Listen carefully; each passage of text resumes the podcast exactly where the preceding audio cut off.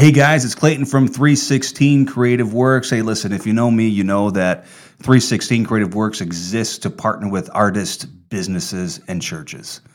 Uh, one of my good friends is a business guy. It's the Maynard family, and they run a business, and now they're in partnership with us. So that's Precision Door Service. Listen, in case of emergency, I always call Precision Door Service. They are experts in repairing, replacing all your garage doors and overhead doors. They can be reached. They got two numbers. The Indiana side is area code 219 uh, 306 8155. Again, 219 306 8155. Now, on the Illinois side, uh, Precision Door Service can be uh, contacted at area code 708 474 6657. The number again is 708 474 6657.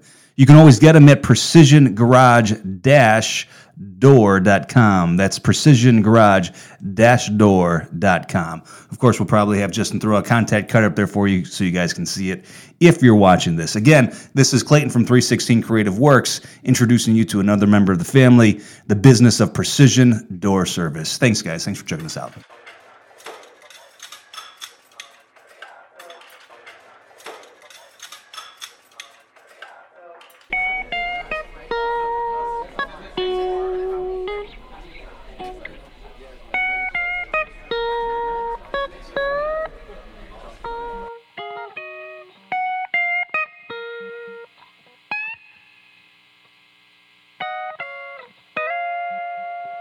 Thanks for coming back. I, I, suppose if you're back, you like the first one. So so here we go. Uh, number two, uh, talking with Jason. Before we get too far into it, uh, I always want to thank Larry and Sandy uh, for giving beyond their means. Uh, also want to thank our producer Justin, uh, creative producer Esther, and of course our house manager Danielle. But let's let's get back into it. talking with Jason, our second um, episode here. So we le- we left you going to Holland, Michigan. Yes. To go to Hope College. Hope College. Now, uh, did your parents take you? Did they drop you off? Yeah, they, they load up the van and moved you in. Parents' day, like like normal. Yeah, as I said earlier, you know they hadn't they got married super young, yeah. so neither of them had gone to college. Okay. So they it was a big deal. They took me to college. Uh, yeah, we loaded up the van uh, I think before we pulled out of the driveway, my brother was moving into my room, but yeah. um, you know they took me for the whole orientation weekend. Now, did your brother and sister go with you? No, not for this. Okay.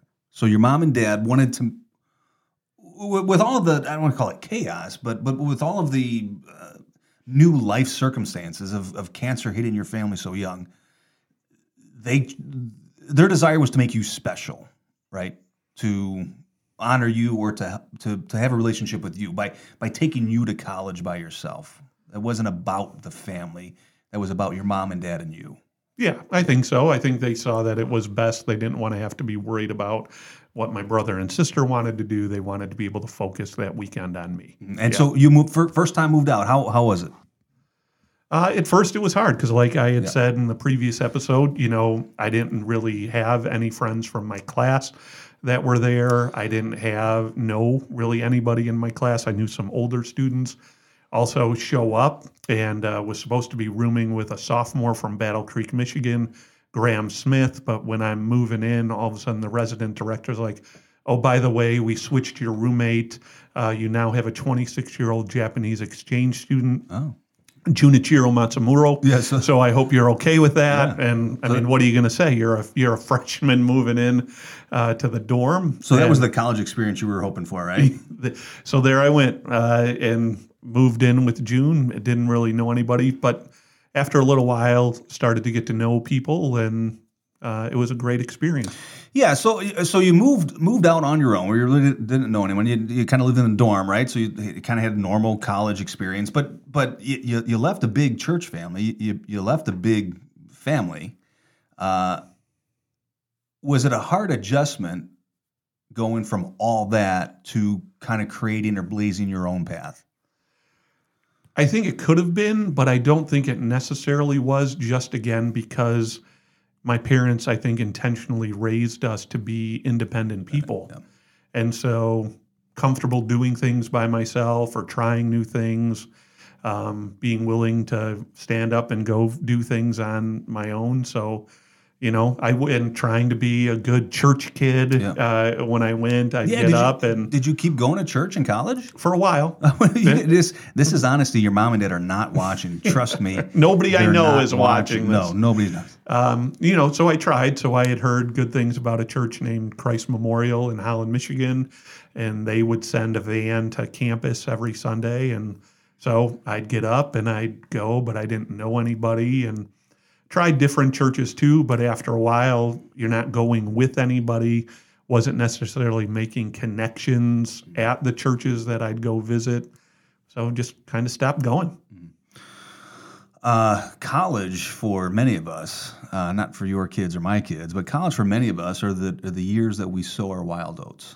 Uh, whatever that looks like for different people. I know mine. Uh, I know what mine looked like. Uh, did you do some of that?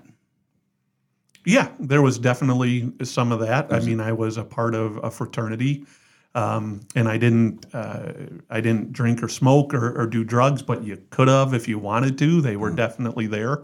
so you were not Animal House. I was, I was not Animal House, but I went to Animal were at- House at Animal every House. weekend. Yeah. Yeah. Uh, why? Why? Why didn't you smoke and drink and drugs and do the frat boy thing? I didn't need to. Um, I think I had a song, uh, strong enough self esteem in knowing who I was, and I could be crazy and do whatever I wanted. And I mean, you throw a party and um, there's a dance, man. I'm going to be on the dance I've- floor I've even it. today. Right, I've I'll- seen it. Yeah, And you're pretty fly for a white guy. I, well, I try, Yeah, you right. know, Right. and uh, but I didn't really care what they thought. That wasn't my purpose. I didn't need to fit in uh, with them, and I didn't need anything to enhance or change who I was to have a good time. And you know, like in in high school, one time it, we did my friends and I we didn't we didn't drink throughout high school, but you get to senior year and one of my good friends like, you know, I, I see other kids from our class doing this. I, I want to try it. I want to see. And he was such a complete ass. When I brought him home, I basically poured him out of my car. I was like, I don't want to hang out with that guy I anymore. don't do that. So I never wanted to be that guy to somebody else. You're an old soul. Yeah, I think so. Yeah, pretty mature. uh, you know, throughout my life, I've always had friends who were older than me. Yeah. When I was a freshman in high school, my friends were seniors. Um, and then when I was a senior, uh, became uh, best friends with a guy who's still my best friend today. And he had just actually graduated from Hope College. So five years older, college graduate. So my friends uh, seemingly have always been older and mature. Attribute to um, a family life changing cancer diagnosis, or oldest son, or It's it's probably a combination God's of grace. all of that, but I think it's, you know, it's. I don't want to put up with any crap, you know. And usually the people who were older, who had more maturity, they were beyond a lot of these petty little Yep. trite juvenile things. Not that I haven't been juvenile in my time. I- I can still be juvenile Oh, today. We've been juvenile together. fart jokes are still funny though. I don't care. They you are still funny. Um, God has um, protected you. Uh, God has um, uh, kept you safe Yeah, correct. for for His call. Yeah, there was a time when I flipped over a forklift, and I was That's not mature. uh, well. It, it was mature, you know. The the family heating and air conditioning business. Uh, um, a load came in; it needed to be unloaded. Nobody else was there, so um, the forklift didn't get run a lot, and so you had to run it for a little while in order to make sure it would continue running when you wanted to use it and I didn't have much experience on it, but I knew I needed to warm it up, and just the way that it was, uh, operating and trying to warm it up and going up a hill in the height of the forks, and it was only a three wheel uh, forklift. Uh, the way I turned it, all of a sudden it flipped over, and I wasn't buckled in, and so I get thrown out of the forklift. And thankfully, I got out from under the roll bar, but Yeah, then the roll bar just smashed off my foot. And uh, so ambulance comes and we actually know the one of the paramedics and he's like in the back of the ambulance he's like you know just give me give me your arm and he pulls out a needle that's about that long and i'm like i just turn my arm over and give it to him and he was trying to make a joke but i was so more concerned about what my grandpa and my uncle were going to say about me flipping over Yeah, their you forklift their forklift. Yeah. that I didn't care what he was going to do to me. And my foot didn't even break. It was just, you know, sprained for a long time. what was the needle for? He was just joking around. Oh, trying to you know, shake you up. Yeah, just trying to be like, you're going to be okay. So, yeah, I have seen God's protection there in many other places throughout my life. Uh, college was a like high school. It was kind of a, a good, normal experience for you. Uh, you didn't drink much. You didn't smoke. You weren't a party kid, but you hung out with the party kids because that's where the fun was, right? Right. I mean, uh, you went to Hope for four years. Yeah, I went to Hope for four years. I went, you know, of course, oldest kid. I kind of have a plan going in.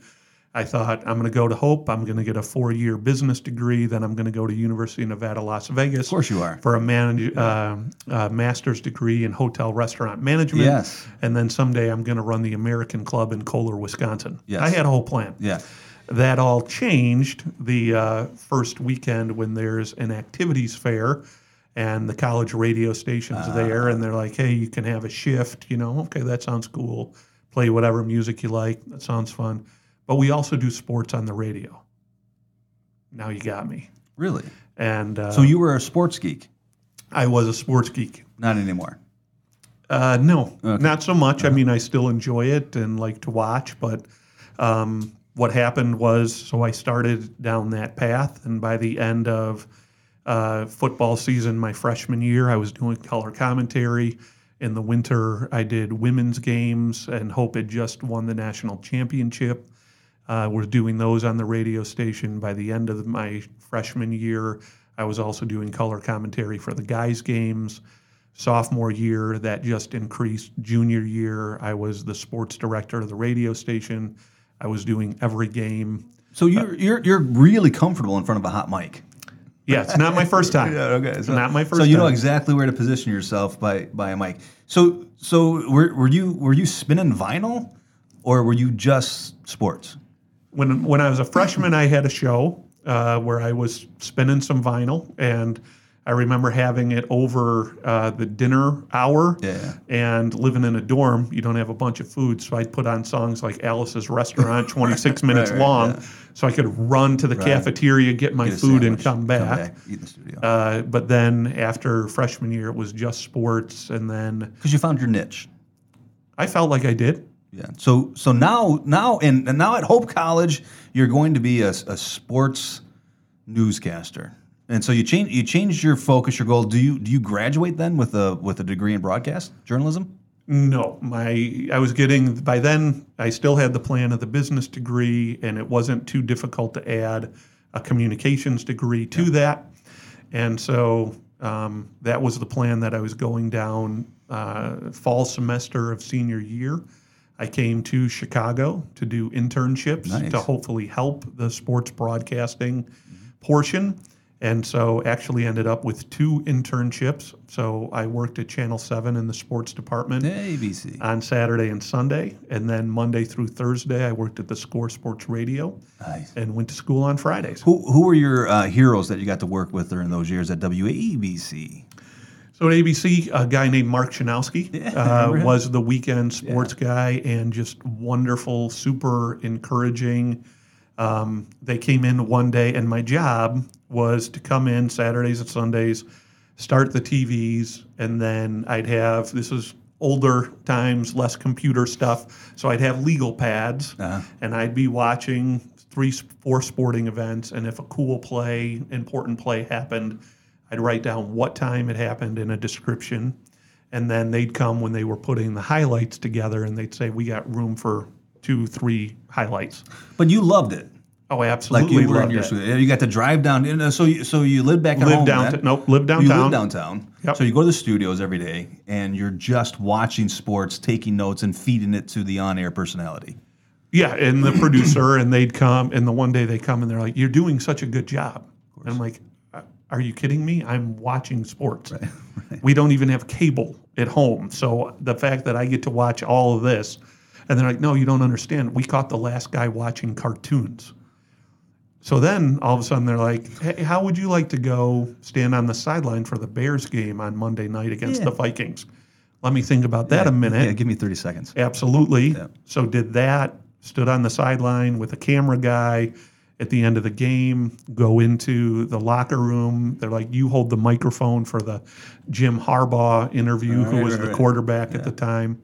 And then every Sunday after that, when the Bears were at home, they're like, you go with Brad Palmer to the press box and cover the game. So It was amazing experience. you're living your dream life. Absolutely. Yeah, and and and did you get on air much? No, not for not for Channel Seven. Although the last week that I was there, they were playing the Raiders, and they said, "Hey, KABC in Los Angeles is too cheap to send their own reporter, so we're sending you." And so I had my own Channel Seven news van and camera guy, and we brought the brought it back, fed it over the satellite to LA. Who knows what they did with it or if they even played it, but um, so that was a tremendous experience. And then Monday through Thursday at the score, pretty soon they were like, "Hey, we want you to join our staff. How about if you don't even go back to school? There you go. and you, just, drop stay out. here." Yeah, yeah. Well, you could probably pick it up at Columbia, right? Just finish your school at Columbia. Yeah, I checked with Hope. I only needed one class to graduate, and they said you can stay there and do it. But then the score said, "Hey, why don't you go back, finish, and then come back to us?" And did that happen?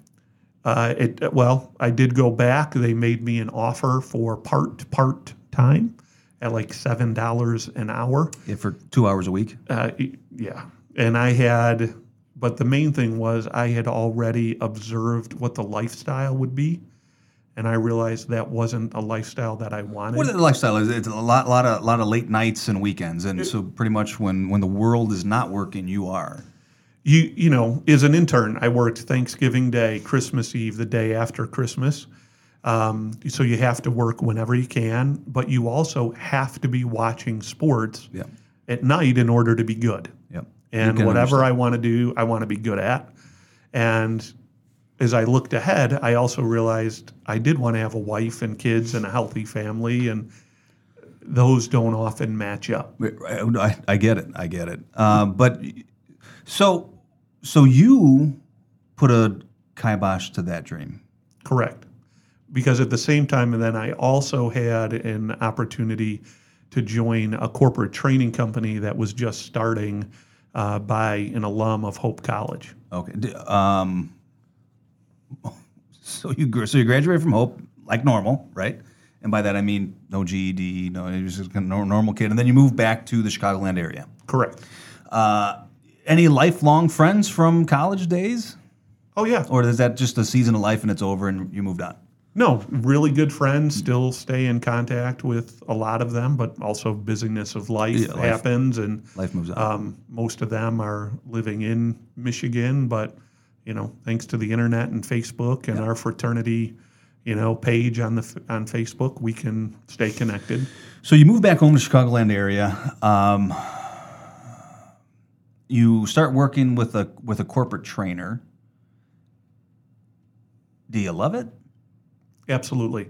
Really? So you drive, you travel all over the country, going to major corporate uh, events, parties, whatever, and you're you're hosting them, and you're kind of the the, the leader of the party, right? Yeah, our company would, we were helping to shape corporate culture, uh, to build teamwork amongst the employees, um, to just improve what their work life was like. We would also do things around sales goals and sales training. Um, we So- did all sorts of things. Yeah, so you were those guys that uh, that in in a corporation that would that would make uh, all the, the CEOs and the CFOs play the dorky games to build uh, ensemble or re- re- repair rapport with all the rest of the staff, right? We That- wouldn't necessarily call them dorky, Okay, uh, No, I've nor would we consider them uh, dorky. Uh, but you know, we would try to take things and and maximize their their time because there's only so much head knowledge uh, that they can get in seminars. So we try to add something experiential. something fun. Yeah. So even you know, like the CEO of AstraZeneca Pharmaceuticals and his direct reports, we rented out um, a steak restaurant and brought in chefs so that they could learn to prepare some pretty extreme dishes that they then got to serve to their spouses. And so, you know, it, they had to work together on the dishes, eh, those kinds of things, but then also um, they were fun. Yeah, you so you loved that season of your life. You loved that work. Absolutely. Uh, your boss, traveling, meeting people, putting on the shows, uh, a lot of fun. Uh, so that so uh, we already said that you're a pastor, so we know that, that at some point that job came to an end. Yeah. How'd that happen? Yeah. So uh, 2001 is happening. The economy's in the toilet. Not a lot of people are spending money on corporate training. Yeah, and especially live corporate training. I mean, the internet now is kind of taken off, and you can do a lot of that stuff online, right? Correct. Yeah, it was still new for that, but um, yeah, that was probably creeping into. And one of, I mean, it was a small company. We would bring in staff for the event days, but we only had three guys in the office. And one of my roles then, as one of the three, was also to keep the books. And at the same time, um, in 2001, Faith Church, which, as we've talked about before, been a lifetime member of.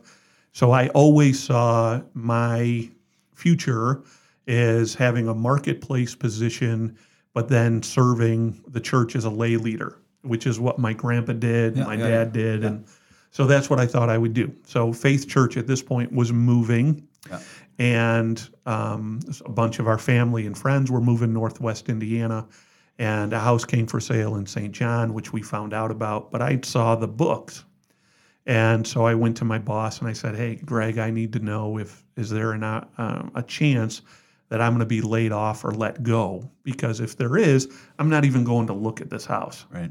And he said, No, no, if you haven't been by now, you're not going to be. And I said, Okay. So Kristen and I went and looked at the house. We fell in love with the house. We put an offer on the house. Uh, we were in the process then of selling our house in South Holland. And uh, two months later, November 11th, I was getting up, getting ready to leave for the day. And he said, Sit down. Yeah. Um, I'm going to have to let you go. as soon as somebody says sit down or close the door. Yeah. Or when your wife says, "Honey, we got to talk." Never good. It's never good. I, I, I hate to do it, man, because you're on a roll, but let's just hit a pause right here.